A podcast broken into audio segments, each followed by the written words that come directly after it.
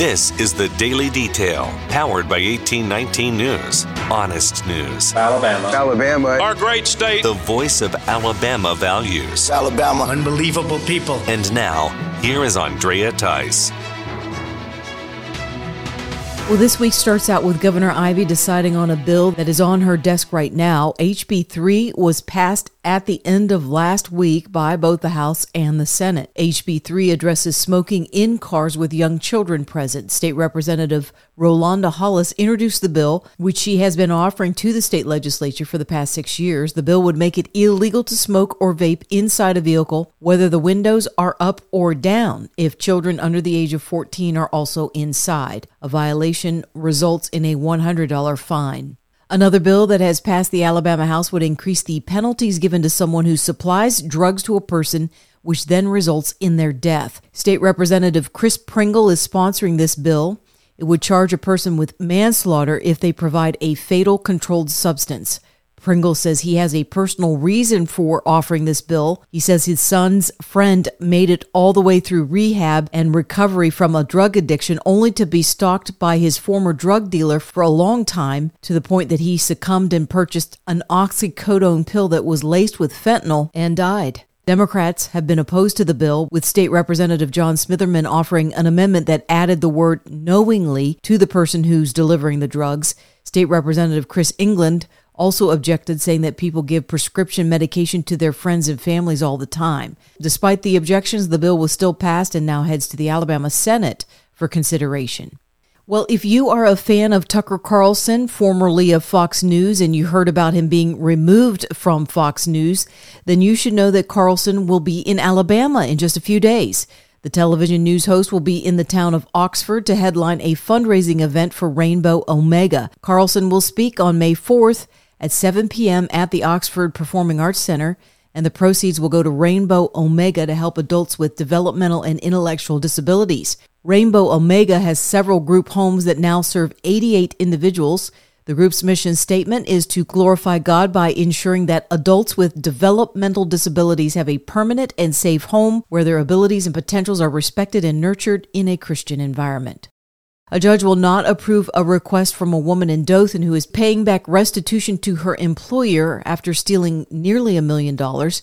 62 year old Starla Ingram has requested a reduction in her restitution payments, saying she's in declining health and can no longer work full time. Ingram currently owes $400,000 and has paid back $187,000 to her victims. She's been doing that at $1,000 a month. Ingram worked as an office manager for a family business and was convicted of secretly placing fake employees on the payroll and diverted that money to her bank account. Judge Christopher Richardson refused to reduce those restitution payments, saying the family needs that money. A safety investigation team from Fort Novosel is headed to Alaska after two U.S. Army helicopters collided on April 27th. The team will help investigate the cause of the crash since Fort Novosel is headquarters to Army aviation. The helicopters were on a training mission associated with Fort Wainwright. Three service members were killed in that crash, the fourth injured. 22 men and women have now graduated from the Jefferson County Sheriff's Office Law Enforcement Academy. These new deputies will take jobs in several counties across the state. Katie Oliver spoke to ABC 3340 News about her reasons for joining law enforcement. I've always wanted to do it, um, and I was just kind of nervous to take that jump. Um, I have family that's in it, and I love and see what they do and the impact that they make on the community, and so I just decided, let's do it. And Matthew Statham says it's a lifelong dream and he will begin work in Blount County. Ever since I was little, I've always been big on helping people and I've really just always had a servant's heart. For more in depth stories affecting the state of Alabama, go to 1819news.com. In national news, a manhunt is underway in Texas for a man who shot and murdered five of his neighbors who asked him to stop shooting his rifle outside in the middle of the night. The shooting suspect is a Mexican man, 38 year old Francisco Oropeza. He has been deported from the U.S. at least three times, according to records from the U.S. Immigration and Customs Enforcement Agency. The five who were killed in the shooting were all from Honduras, and it included an eight year old boy. There were a total of 10 people living in the home in Cleveland, Texas. The FBI has now joined Texas law enforcement in this manhunt, and so far, the cell phone and some discarded clothing belonging to Oropeza have been found. Republicans in the House are now saying that if the U.S. government defaults on their debts, it will be Joe Biden and Chuck Schumer to blame for not accepting the bill that they passed. House Speaker Kevin McCarthy spoke about it following the passage of the Limit, Save, and Grow plan, which does still raise the debt limit for one more year, but not as much as Biden was asking for, and not without some $4.5 trillion spending cuts to the federal budget. It puts America back on the right economic path. The sad part here is now the Democrats need to do their job. The president can no longer ignore by not negotiating. Joe Biden is indicating that he will still reject this plan. Senate Democrats are likely to block the bill before it ever reaches Biden's desk. U.S. Secretary of State Antony Blinken is accused by Republican House members of lying while under oath about his relationship with Hunter Biden. Wisconsin Congressman Ron Johnson spoke about this issue over the weekend of Fox Business with Maria Bartiromo. Uh, Antony Blinken finally did come in and sit down for a voluntary transcribed interview in December of 2020 because he wanted to be Secretary of State. And now, because of uh, more information that's come out, we know that he lied bold face to Congress about never emailing Hunter Biden. Uh, you cannot trust Joe Biden. You cannot trust Hunter Biden. You can't trust the Biden family. You can't trust so many of the people that uh, they have surrounded themselves with. What, what do you do when you have, in effect, co conspirators of the Biden family inside the agencies, inside our intelligence agencies, the Department of Justice, the FBI, and you have uh, the political party, the Democrats, who couldn't care less, have no interest whatsoever in the corruption that is being uncovered bit by bit as we pull back the uh, the layers of the onion here, as we peel them back. So, so just to be clear, you just said you believe Antony Blinken lied to you under oath. Yes, he did.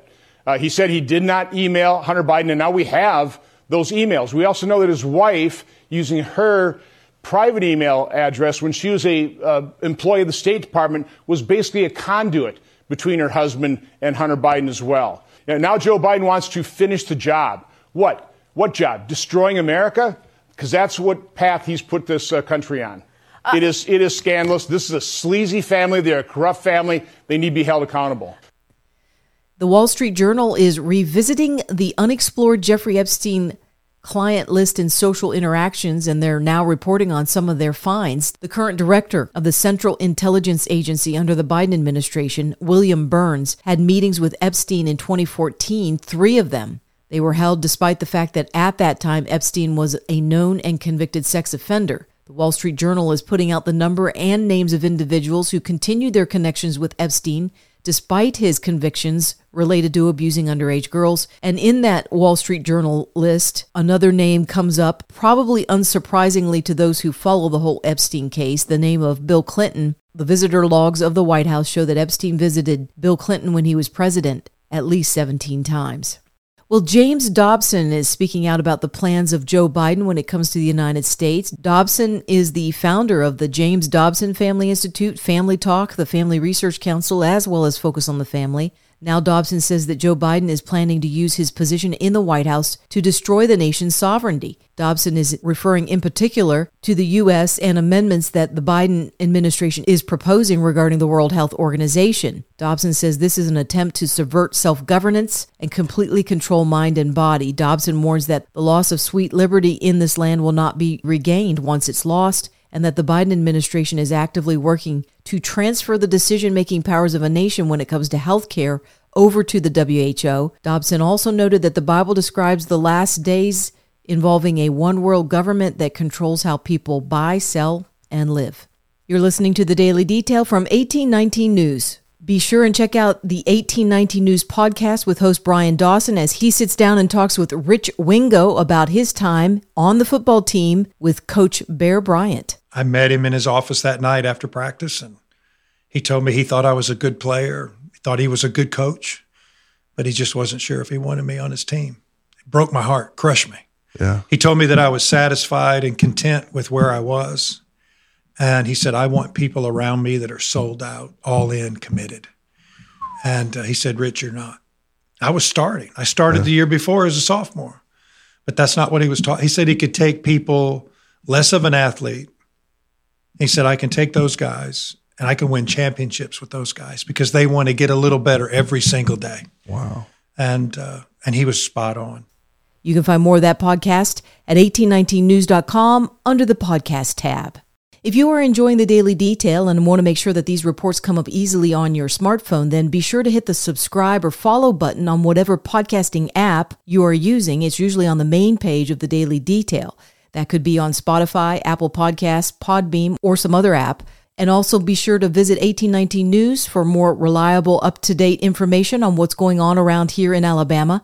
You can also join 1819 News by becoming a member, which will get you exclusive content as well as 1819 merchandise.